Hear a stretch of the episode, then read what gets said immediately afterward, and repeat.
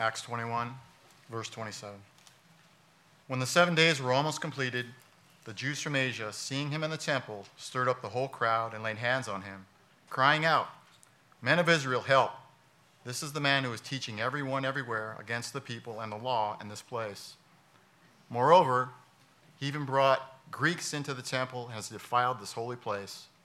For they had previously seen Trophimus, the Ephesian, with him in the city, and they supposed that Paul had brought him into the temple. Then all the city was stirred up, and the people ran together. They seized Paul and dragged him out of the temple, and at once the gates were shut. And as they were seeking to kill him, word came to the tribune of the cohort that all Jerusalem was in confusion. He at once took soldiers and centurions and ran down to them. And when they saw the tribune and the soldiers, they stopped beating Paul. Then the tribune came up and arrested him and ordered him to be bound with two chains. He inquired who he was and what he had done. Some in the crowd were shouting one thing, and some another. And as he could not learn the facts because of the uproar, he ordered him to be brought into the barracks. And when he came to the steps, he was actually carried by the soldiers because of the violence of the crowd. For the mob of the people followed, crying out, Away with him! As Paul was about to be brought into the barracks, he said to the tribune, May I say something to you? And he said, Do you know Greek? Are you not the Egyptian then who recently stirred up the revolt and led the 4,000 men of the assassins out into the wilderness? Paul replied, I am a Jew from Tarsus in Cilicia, a citizen of no obscure city. I beg you, permit me to speak to the people. And when he had given him permission, Paul, standing on the steps, motioned with his hand to the people. And when there was a great hush, he addressed them in Hebrew language, saying, Brothers and fathers, hear the defense. This sends the reading of God's word. Please be seated. Welcome, beloved, this Lord's Day morning. As we continue our exposition in the book of Acts, John read um, just to the beginning of chapter 22. We'll cover the entirety of the chapter 22 from 27 down through chapter 22. It's Paul's testimony. I'll touch on it as we work our way through. But first, um, let's go before the Lord in prayer once again. Heavenly Father, we, um, ever dependent upon your Spirit um, as we are, we sit here this morning um, expecting certainly to hear from you. So, Lord, I ask uh, by the presence of your Spirit, you'll enable me to declare this, your gospel truth, to these, your saints, your people. Give us ears to hear for the glory of your name and the good of your people. Amen. Uh, last Lord's Day, we followed the Apostle Paul um, from Caesarea um, into Jerusalem um, met as he was by James and the elders um, of the church of Jerusalem.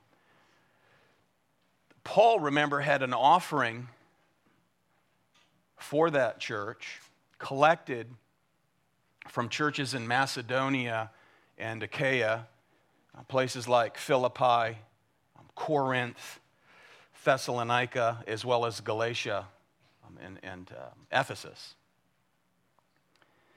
Paul was always hoping to unite Jew and Gentile Christians. So he brings this offering from a populace made up mostly of Gentile believers. So the offering had somewhat of a Gentile face on it to bring it into the struggling church of Jerusalem. Um, once he arrives, um, sadly, Luke makes no mention of the offering, nor does James um, or the elders um, not a word of thanks, uh, but instead what looked like a, a preconceived plan on the part of these elders. Now, Paul mentions this offering in chapter 24 when he stands before Felix, but we don't hear about it here.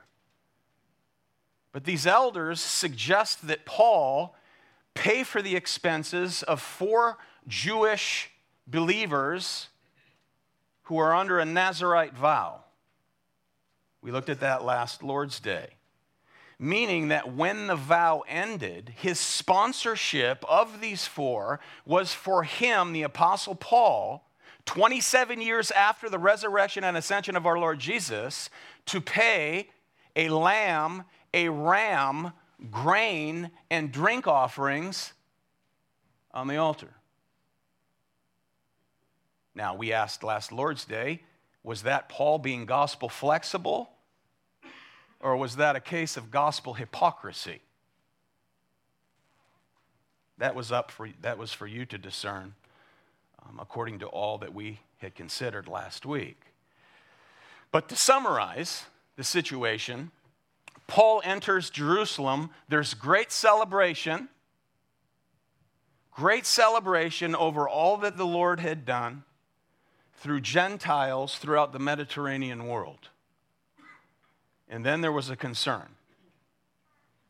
That is, circulating rumors concerning the Apostle Paul, who was accused of teaching Jews to forsake Moses, for Jewish Christians to forsake Jewish ceremonial laws. That was their concern. So, for the sake of these Jewish Christians who we read were very zealous for the law, they said, Paul, we have, we, we have an idea. Okay, here's our plan do this sponsor these four men under a Nazarite vow, pay the offerings at the end, and it all backfires. While in the temple, Paul is falsely accused, he's accosted, he's dragged and beaten by Christ rejecting Jews who are actually trying to murder him. And then he's arrested. he's arrested by a tribune of Roman soldiers. Okay, so the question is 2,000 years later, what do we make of it all? And that's what we're after this morning. What do we make of it all as Christians living 2,000 years later Paul experiencing such persecution like this? Okay? That's the question. Hang that in your mind, and we'll work through the text together this morning. Amen? All right, there's your introduction. Verse 27. When the seven days were almost over, okay, that is the purification ritual that, that Paul um, agreed to, the Jews from Asia, upon seeing him in the temple, began to stir up all the crowd and laid hands on him, crying out, Men of Israel, come to our aid. This is the man who preaches to all men everywhere against our people and the law and this place. And besides, he's even brought Greeks into the temple and has defiled this holy place. For they had previously seen Trophimus the Ephesian in the city with him and supposed that Paul had brought him into the temple. So here are some Jewish perpetrators from Asia, perhaps Ephesus. Remember, that's where a riot broke out when Christians coming to faith basically put out of business certain silversmiths in the town when they had no longer had anyone to purchase their little silver trinkets, their little idols. That's what Christianity does, right? You come to faith in Jesus Christ, idols die. And it created a riot in Ephesus. So here, these are Jewish perpetrators, those were Gentile perpetrators. They recognize him in the temple, and they also recognize Trophimus, who, by the way, was from Ephesus, and he's one of the nine that has been traveling with Paul for the last few years. So they see them together in the temple. They jump to the conclusion that Paul had taken Trophimus into this temple, and he was a Gentile, verse 29. So notice they, they, they accuse him of teaching against the law, against this temple, and bringing Greeks into the temple area reserved for Jews only. Lies, lies, and more lies.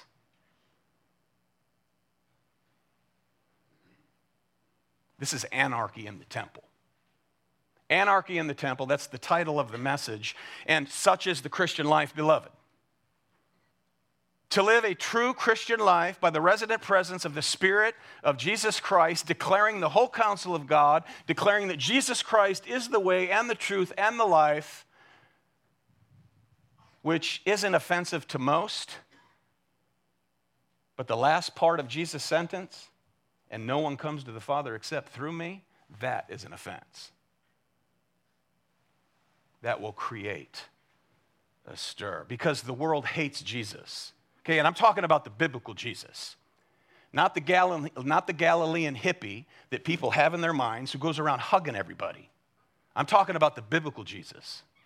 They hate him and they hate his gospel. Therefore, declaring Jesus Christ alone is the way to the Father, is the only way of salvation, we can expect attack from the world. Amen? We don't need to go looking for trouble. That's the last thing I want to do is look for trouble. But just declaring this truth, truth creates trouble. Here he is again. So let me set the scene here the temple courts. Uh, it, this was a large um, open area, um, equivalent to about three football fields placed side by side. That's big equivalent to about three football sides, the temple courts here in Jerusalem. Now, Josephus, the historian, um, he describes a wall, a freestanding wall, three to four feet high, um, in the temple courts there um, that separated Gentiles, the, the court of the Gentiles, from uh, the, the temple courts proper where only Jews were allowed. And we read in history that every few feet there were signs written in Greek and Latin that any Gentile to proceed past this boundary will receive immediate violent death. Imagine the temple courts. Now, although Paul had never taken a Gentile um, into the holy place, this mob was convinced that he did. Verse 30 Then all the city was provoked all the city was provoked. And the people rushed together, taking hold of Paul. They dragged him out of the temple, and immediately, boom, the doors were shut. So here again, we have mob rule. Fanatical zeal always equates to mass confusion.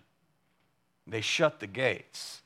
So the Jews behind all of this, they, they, incite the crowd. This is quite likely a massive crowd. We believe it to be the time of Pentecost because that indeed was the time in which Paul wanted to arrive with this offering. So there's a mass population of people present here. Now, this idea would have been sacrilege to the Jews for a Gentile to enter into the court of the Jews. Blasphemy, an abomination, if you will. But the only abomination are the people who reject Christ. That's an abomination. So they see this, Gentile, um, as an abomination, this sacred place, even though there's no basis for the charge here. This is what Paul is up against. Trouble followed that brother wherever he went. Amen. Sold out for the Lord Jesus Christ. So, Paul, remember, he's always trying to appease tension between Christians that are Jew and Gentile. He wants to bridge the gap. He wants to break down the wall, so to speak. And, and that's why he, he, I believe, is the reason he sponsored those four Jewish men under a Nazarite vow. He loved the church. He loved the Lord's church. Why does he love the church? Because he loves the Lord. Don't say you love Jesus if you don't love his church. You can't love Jesus if you don't love what he loves, and he loves his bride. He loved, he loved her. That's why Paul says in his letter to the Ephesians Jesus Christ, who is our peace, has made Jew and Gentile what? What? One breaking down in his flesh the dividing wall of hostility. There is no doubt in my mind that he uses that metaphor with the picture of that freestanding wall that separated Gentiles from Jews in, in, in the courts of the temple here. The dividing wall of hostility. has been broken down in Christ. There is no Jew, there is no Gentile. We are one in Christ. Truly, then, truly now. So here you have these, these Christ rejecting zealots. Um, everything for them was, was temple, Torah, and tradition. All of that which pointed to Christ, they reject Christ, so it's all about the Torah, it's all about the temple, and it's all about their traditions. Paul to them is an apostate to Judaism. They hate Christ so they hate Paul. They want him dead. So they drag him here into the court of the Gentiles. They close the gates. Why? To protect any of his blood from flowing in to holy territory. That's why. They close the gates. They want to beat him to death. Such is the mindset of religious lunacy, friends. What did Jesus say? Look at it. John 16, verse 2. An hour is coming. Look at it. An hour is coming for everyone who kills you to think that he's offering service to God. These things they will do because they have not known the Father or me. Now, the slammed gates of verse 30 that symbolizes for us the final Jewish rejection of the gospel of Jesus Christ. You don't read about someone entering and preaching the gospel here again after what we'll read about here this morning. Verse 31 While they were seeking to kill him, a report came up to the commander of the Roman cohort that all Jerusalem was in confusion. Now, there was here um, 1,000 soldiers garrisoned in the fortress Antonia, right here in, in the, the, the, the uh, Gentile courts. It was built in 35 BC by Herod the Great, paid for by Mark Antony, hence the name Antonia, the Antonia Fortress. And it was built all the way up to the line where the Gentile courts began, here at the temple and it had towers. It had towers overlooking the Gentile court, and there was a stairwell that came right into the square. So that's the scene. And then here in verse 32, notice at once he, the commander, he took along some soldiers and centurions and ran down to them. And when they saw the commander and the soldiers, they stopped beating Paul. Well, of course they did. Right? When the police show up, what, what does everyone do? They put their hands behind their back.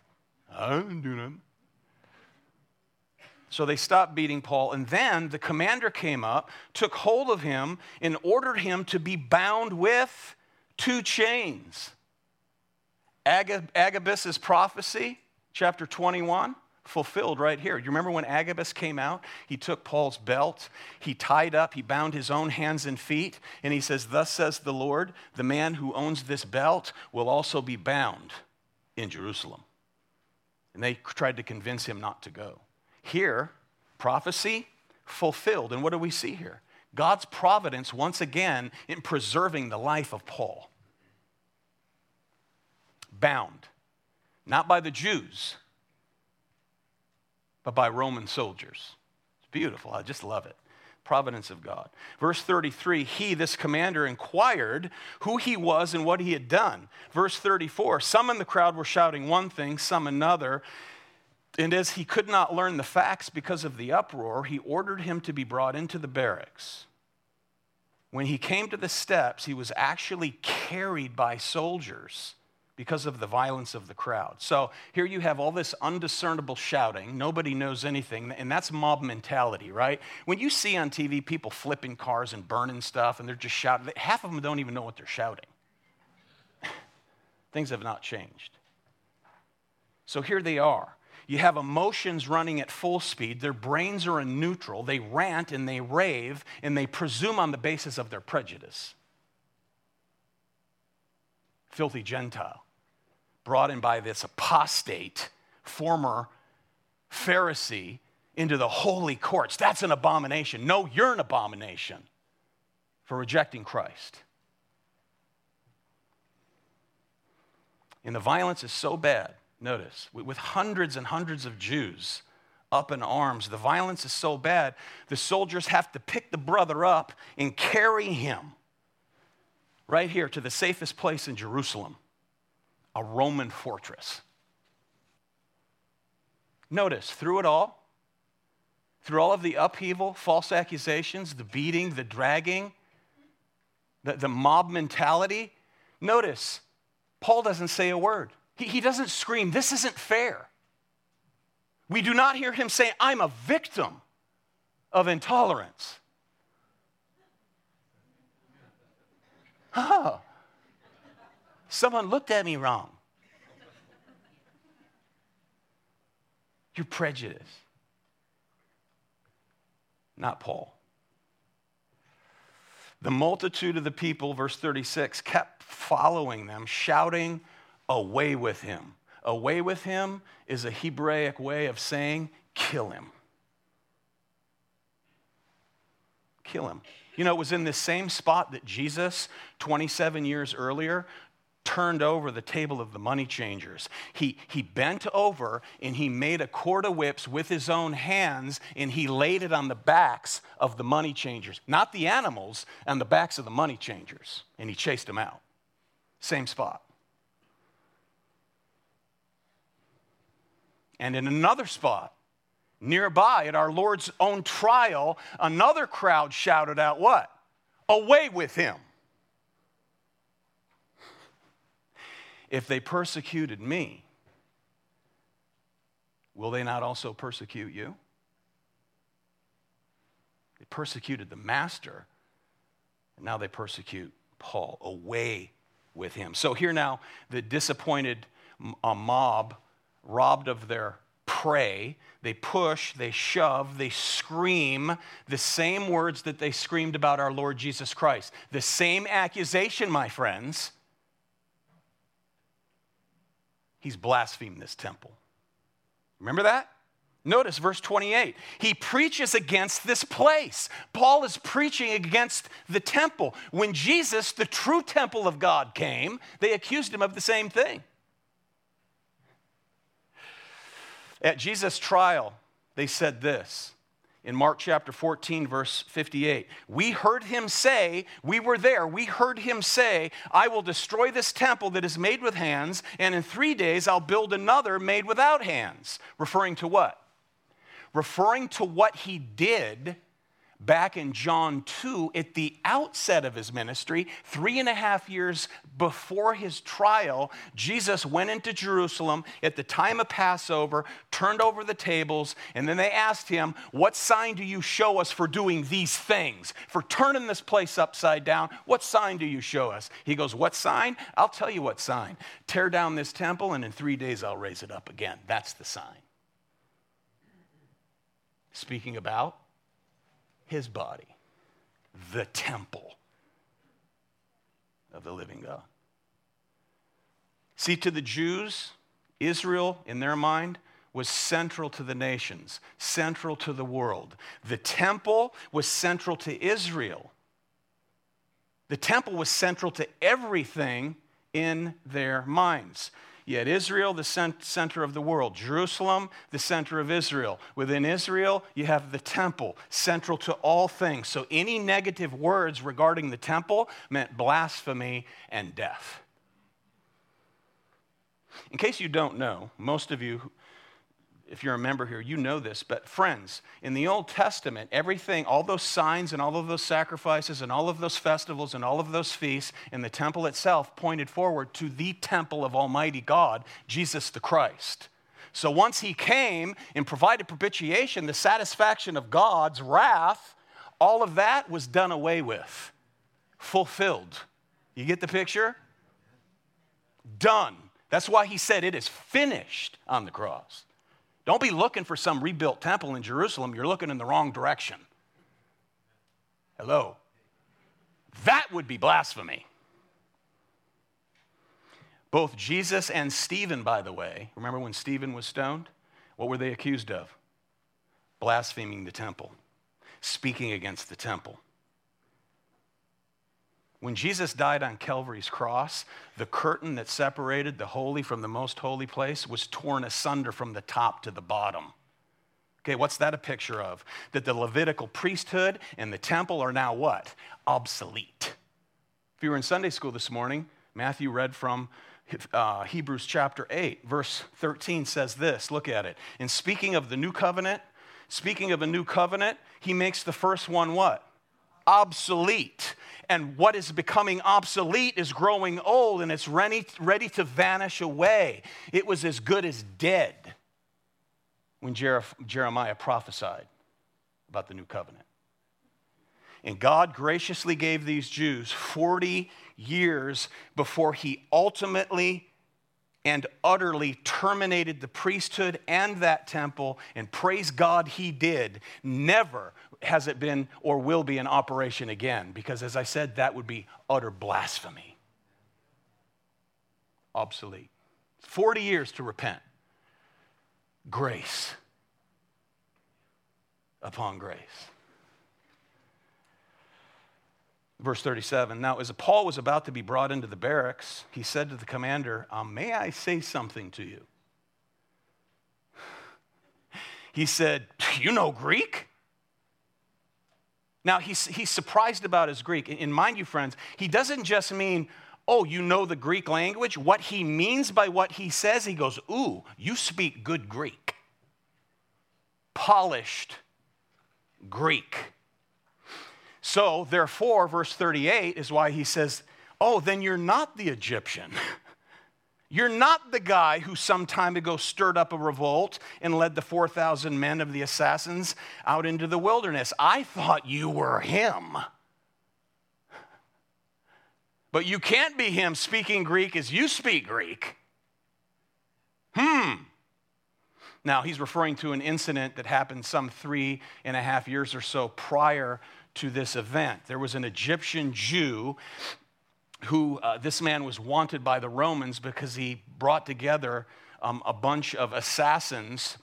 He took on a kind of messianic role for himself. What did Jesus say? Many will come in my name. He's one who came in his name, so to speak, declaring to be a Messiah. They were camped out on the Mount of Olives and the threat was that the walls of Jerusalem will fall just as they fell in Jericho. So, Rome, obviously, um, they respond, and history records that many died during that event, but this Egyptian escaped the scene. So here, this commander assumes Paul to be this Egyptian until he hears him speak sophisticated Greek.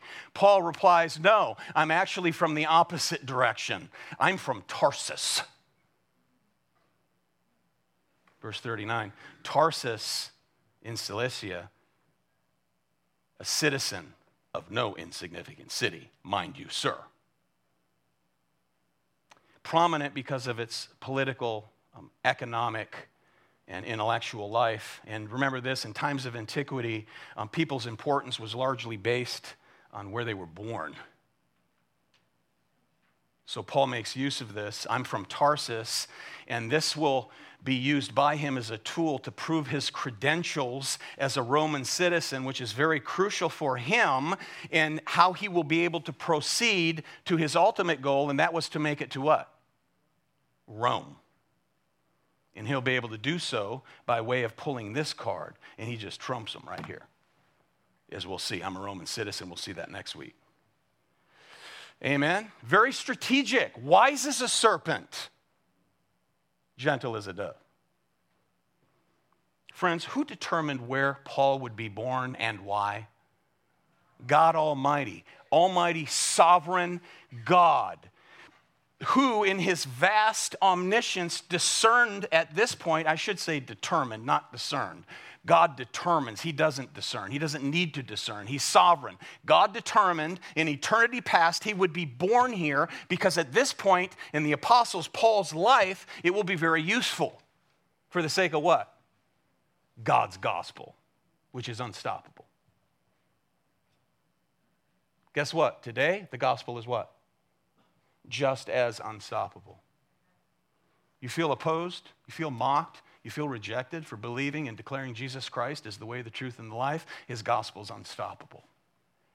Fret not, my little fretlings. Amen. Amen. fear not. So, Paul being born in Tarsus was not an accident, no coincidence, no coincidence. Nothing's accidental with God. Reminding us once again, by the way, the amazing condescension of Almighty God when Jesus came to this earth. He wasn't born in Tarsus. He wasn't born in Alexandria. He wasn't born in Greece. He wasn't born in Rome. He was born in Nazareth, a place of disrepute. What, what good thing can possibly come out of Nazareth? Wow. The one, we read it this morning, the one who, who, who called the universe into existence, the second person of the Godhead, Jesus, who became the Christ, was raised. He was born in Bethlehem, raised in Nazareth. Let me correct myself. Born in Bethlehem, according to the scriptures, raised in Nazareth. Because I said born, didn't I? Verse 39 I beg you, allow me to speak to the people. When he had given him his permission, Paul, standing on the stairs, motioned to the people with his hand. And when there was a great hush, he spoke to them in the Hebrew dialect. So he, trans, he transitions, transitions from erudite Greek into the Hebrew dialect, which would have been Aramaic, um, the language of the people, saying things that they would understand. This is incredible. Okay, Paul, he's about to lose his life, and the next minute he does this. And, and there's a dead calm where there was just minutes ago a riot. That's amazing. Once again, showing us who's in control. And guess what? It's not Paul, it's God the Holy Spirit. He's in control of the scene, of the situation. And notice, the Apostle Paul is given the steps of this Roman garrison as his speaking platform. That's quite a pulpit. Overlooking the courtyard of the temple, here is a man prepared for the attack of the world. Now he's prepared to address the world. He begins preaching and he begins with his testimony. It's remarkable speaks about his background. He studied at the feet of Gamaliel, a very reputable um, um, Pharisee in the day. His grandfather, I think, was Hillel. Speaks about his zeal for God. I was zealous for God. You remember what Paul wrote to the church in Rome about Jews having a zeal for God, but not according to what? Knowledge. There's a lot of people today who have a zeal for, for God, but not according to knowledge. Muslims, they have a zeal for God. He's no God, it's not according to knowledge. We can consider Jehovah's Witnesses today and Mormons today who have a great zeal for God, for what, who they think is God, but He's not God. It's a different gospel, it's a different God. Small g. But zealous, Paul says, I was a zealot. In verse 6, he talks about his conversion, chapter 22. Now, this is the second of three recordings of, of Paul's conversion. We studied the first one back in chapter 9. There's this one, and then we'll read it again in chapter 26. So I'm not going to go through it in detail. I just want to touch on some high points. Notice I'm a Jew born in Tarsus of Cilicia, verse 3. I persecuted this way, that is, I persecuted the church unto death, binding and putting both men and women into prisons, verse 4. I also relieved, received letters from the high priest and the council. So I started off towards Damascus, verse 5, but, verse 6, it happened. I was on my way approaching Damascus, and about noontime, a very bright light suddenly flashed from heaven all around me. I fell to the ground, right? He's like a dead man. I heard a voice saying to me, Saul, Saul, why are you persecuting my church? No, me. You touch my church, you touch me. Ah, uh, who are you, Lord? I said. The Lord responded, Get up, go into Damascus, verse 10, and there you will be told of all that has been appointed for you to do. Now, I could not see verse 11. He was blinded, remember, for three days. But verse 12, a certain Ananias, a man who was devout, he was sent to me. He said, Brother Saul, verse 13, receive your sight. Brother Saul, verse 16, get up and be baptized. Verse 17, it happened when I ended up ter- returning to Jerusalem and went into the temple and I fell into a trance. Verse 18, I saw him, that is the Lord of glory, saying, Make haste, get out of Jerusalem quickly, because they will not accept your testimony about me. I said, verse 19, Lord, they themselves understand that in one synagogue after another I used to imprison and beat those who believed in you. And, verse 20, when the blood of your witness, Stephen, was being shed, I was standing by approving and watching out for the coats of those who were slaying him. If you want to throw stones, you've got to take off your coat. There, at the feet of one named Saul. Now, 27 years, well, 27 years after the resurrection of Christ, probably 20 years after the stoning of Stephen or thereabout, he's now the Apostle Paul, being persecuted for the name of Christ. So, th- this is a stunning, notice, flawless defense, gospel declaration, how he persecuted those of the way. Now, all the pressure is on them to make a judgment about God, the God they claim to love, the God they claim to know.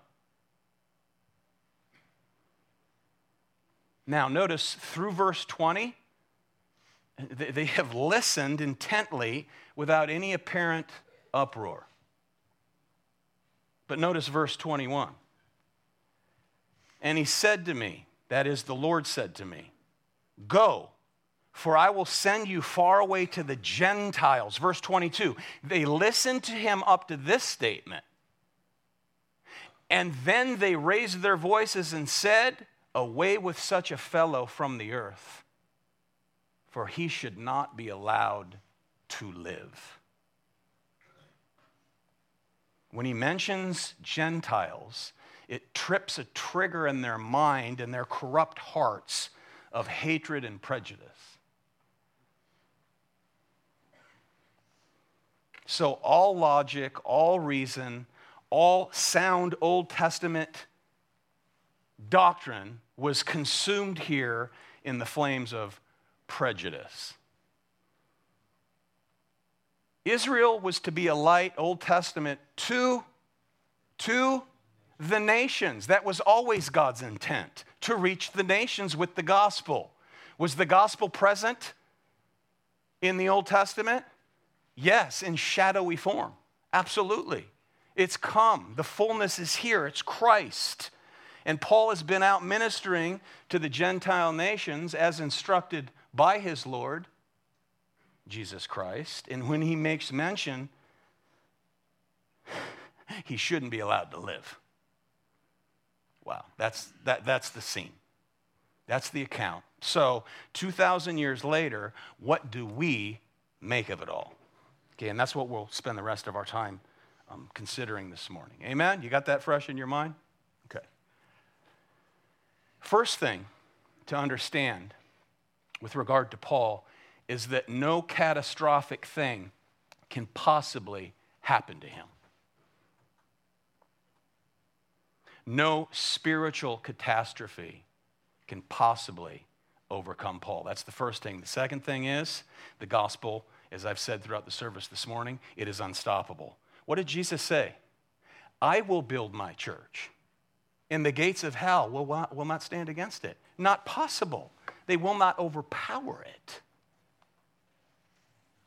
So, do we need men in our day with their manipulative tactics to get people into assembly like this and entertain them because we got to trick them to believe in Jesus?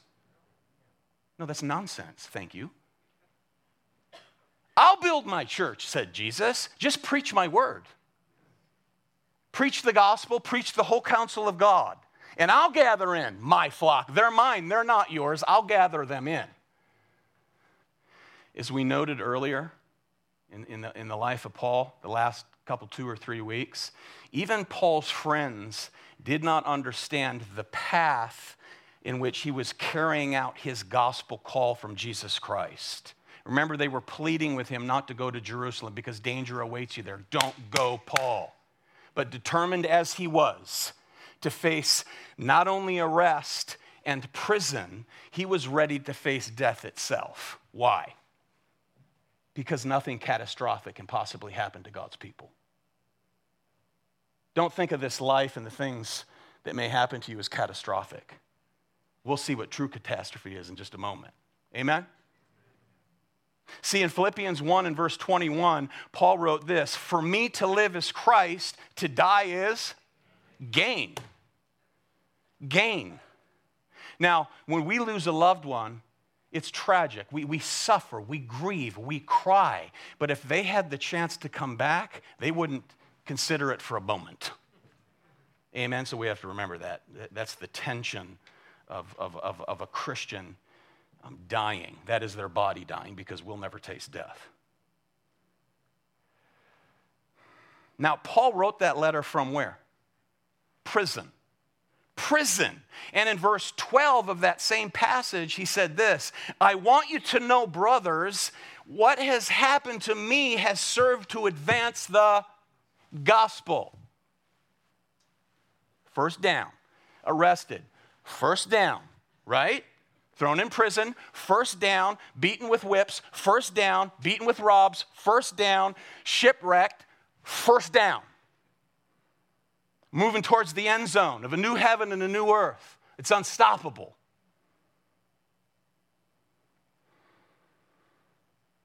By the end of Paul's life, we read in 2 Timothy chapter 4 and verse 16, most of those who stood alongside of him had what? They deserted him. And all the while, we read that God advances the gospel. Chapter 2, verse 9, 2 Timothy, his last letter. Bound with chains, I am like a criminal, but the word of God is not bound. It's not bound. You can't bound the word. You can shut me up, tie me to a post, or burn me like they did many of the Puritans. The gospel, you can't stop it because it's His. He builds His church. See, it didn't matter what happened to Paul because the word of God continued to spread. The kingdom of God continued to come. The kingdom of God continued to spread. It's still coming, it's still increasing, it's still growing. Right now, this morning. But our nation, oh, great America, so what? Nations come and go, beloved. Babylon's come and go. America is nothing compared to the sovereign will and work of God spreading the gospel worldwide. Amen? Amen? So we've been granted a couple hundred years to be able to do that freely. Glory to God. Now we're reminded through this, this great hero of faith the Apostle Paul, that heroes are usually admired from a distance, are they not? Usually from a distance, because when they're doing the work that makes them a hero, most people think, ah, that looks too costly.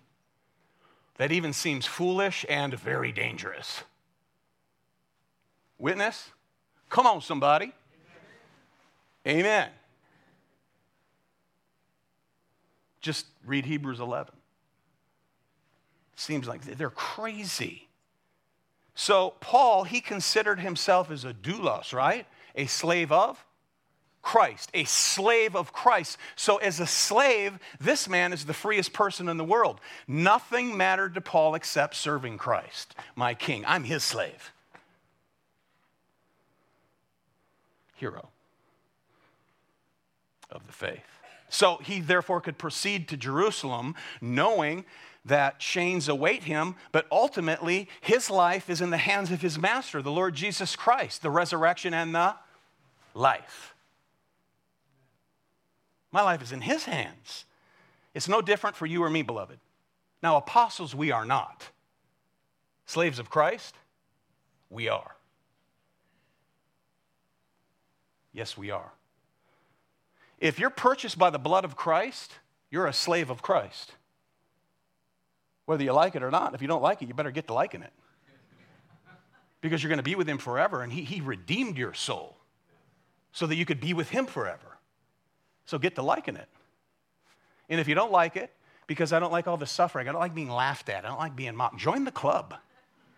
I've been called a Pharisee, I've been called everything the, under, under the sun for declaring the whole counsel of God. So if you're fearful, pray to God. Go to the source. Lord, I need what I don't have, and it's courage.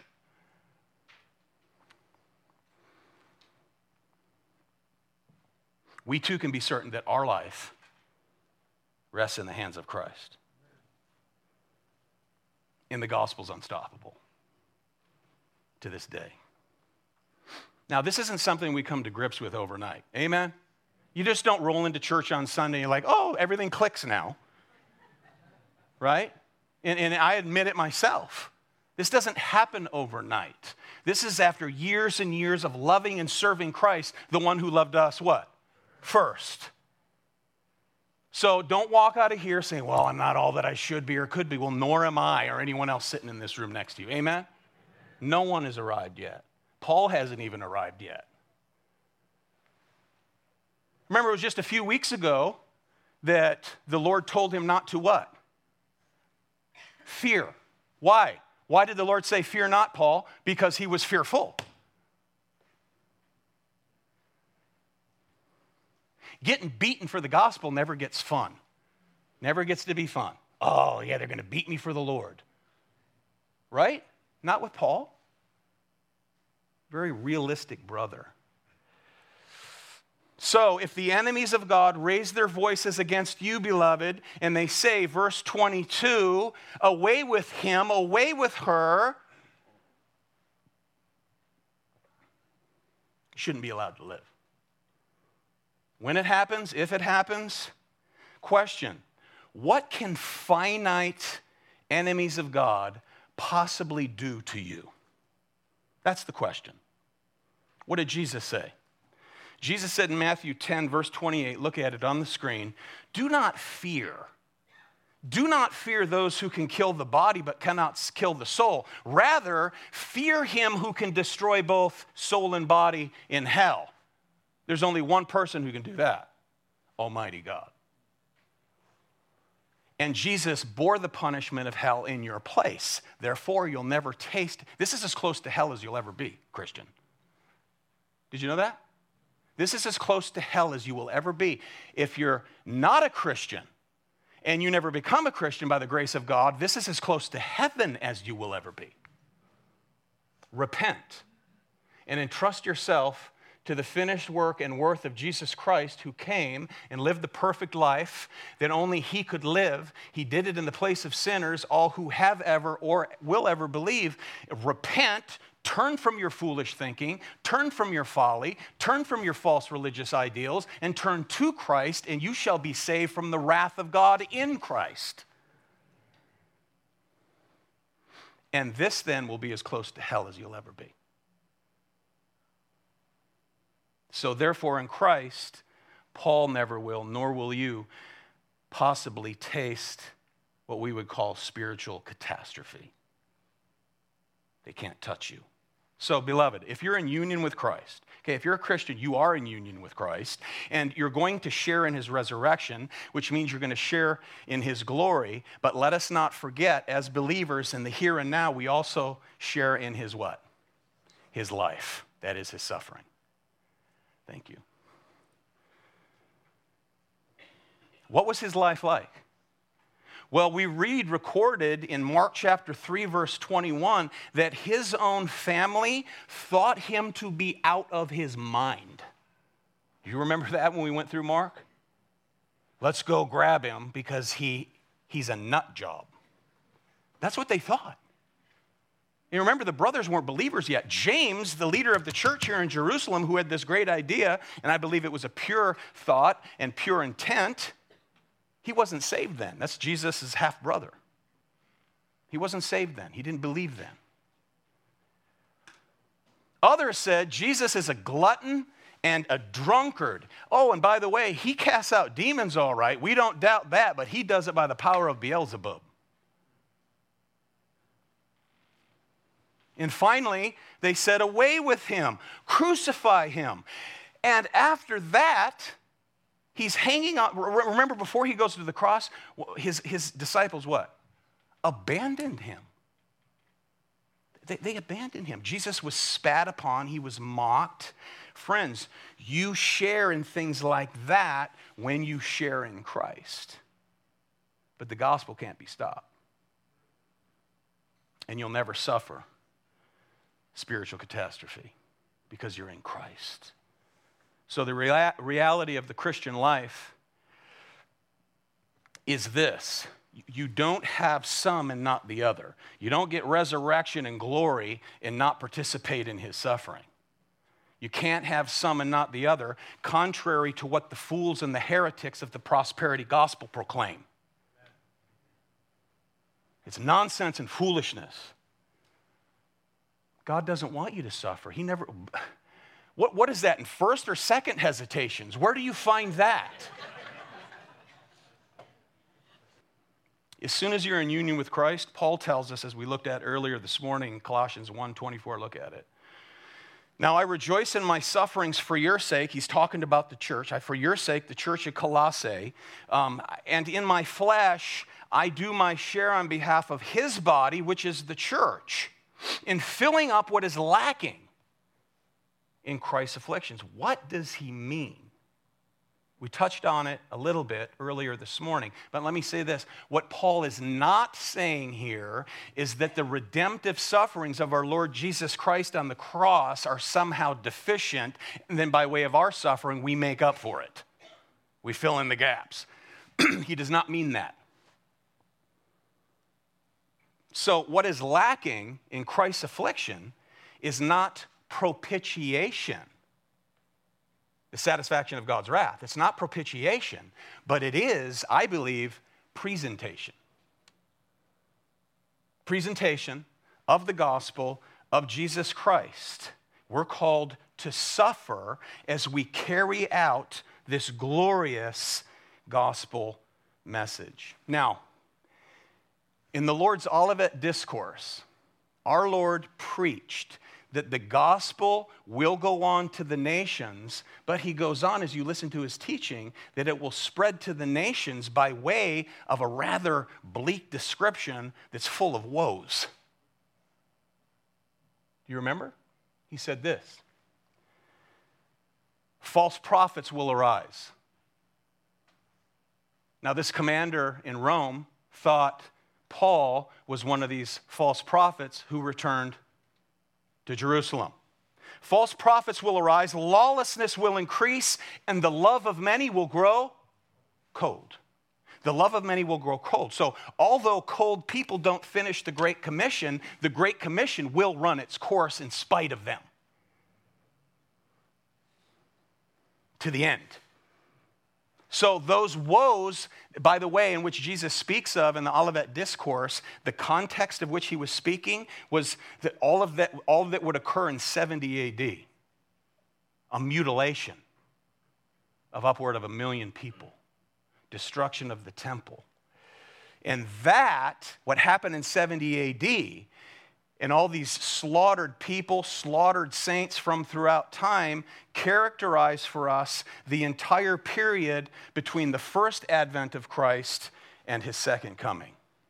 And it's described for us in Revelation 6. So take in just a little more. I'm almost done. Look at it. Revelation, it's apocalyptic literature. So as you read the Revelation, we're giving pictures um, through the vision given to John about happenings down here on earth, how the church is suffering, and all of a sudden, whoosh, you're taken up and you're given a vision of heaven. So he's given this vision, notice, and we read, I saw under the altar of souls, under the altar, the souls of those who'd been slain for the word of God and for the witness they had borne. They cried out with a loud voice. O sovereign Lord, holy and true, how long before you will judge and avenge our blood on those who dwell on the earth? Earth dwellers in the book of Revelation simply means unbelievers, enemies of God. How long? Then They were each given a white robe, and they were told to rest a little longer until the number of their fellow servants and their brothers should be complete, who were to be what?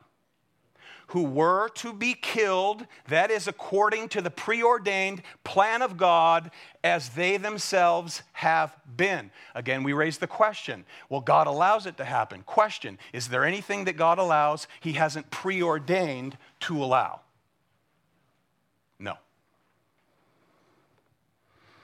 So far from invalidating the gospel, suffering of God's people actually signals that the sufferers really are God's people. That's one thing we've got going for us. because we haven't reached glory yet. When you struggle with sin, that's a sign you are a Christian. When you're, I told the men on Thursday night, we had young men with us who came with their dads. Young men, if you grieve because when you sin, you've sinned against God first and foremost, that's not a sign you're not saved, that's a sign you are saved. Because the struggle will continue. And what you must do is entrust yourself to the finished work of Jesus Christ, the blood of Jesus Christ, which declares you as righteous. And from out of that, and in response of thankfulness to that, to his finished work, I want therefore to live my life in a manner worthy of the calling. Not to earn anything. So, sufferers, for the sake of Christ, reveal that the consummation of the kingdom is ever nearer.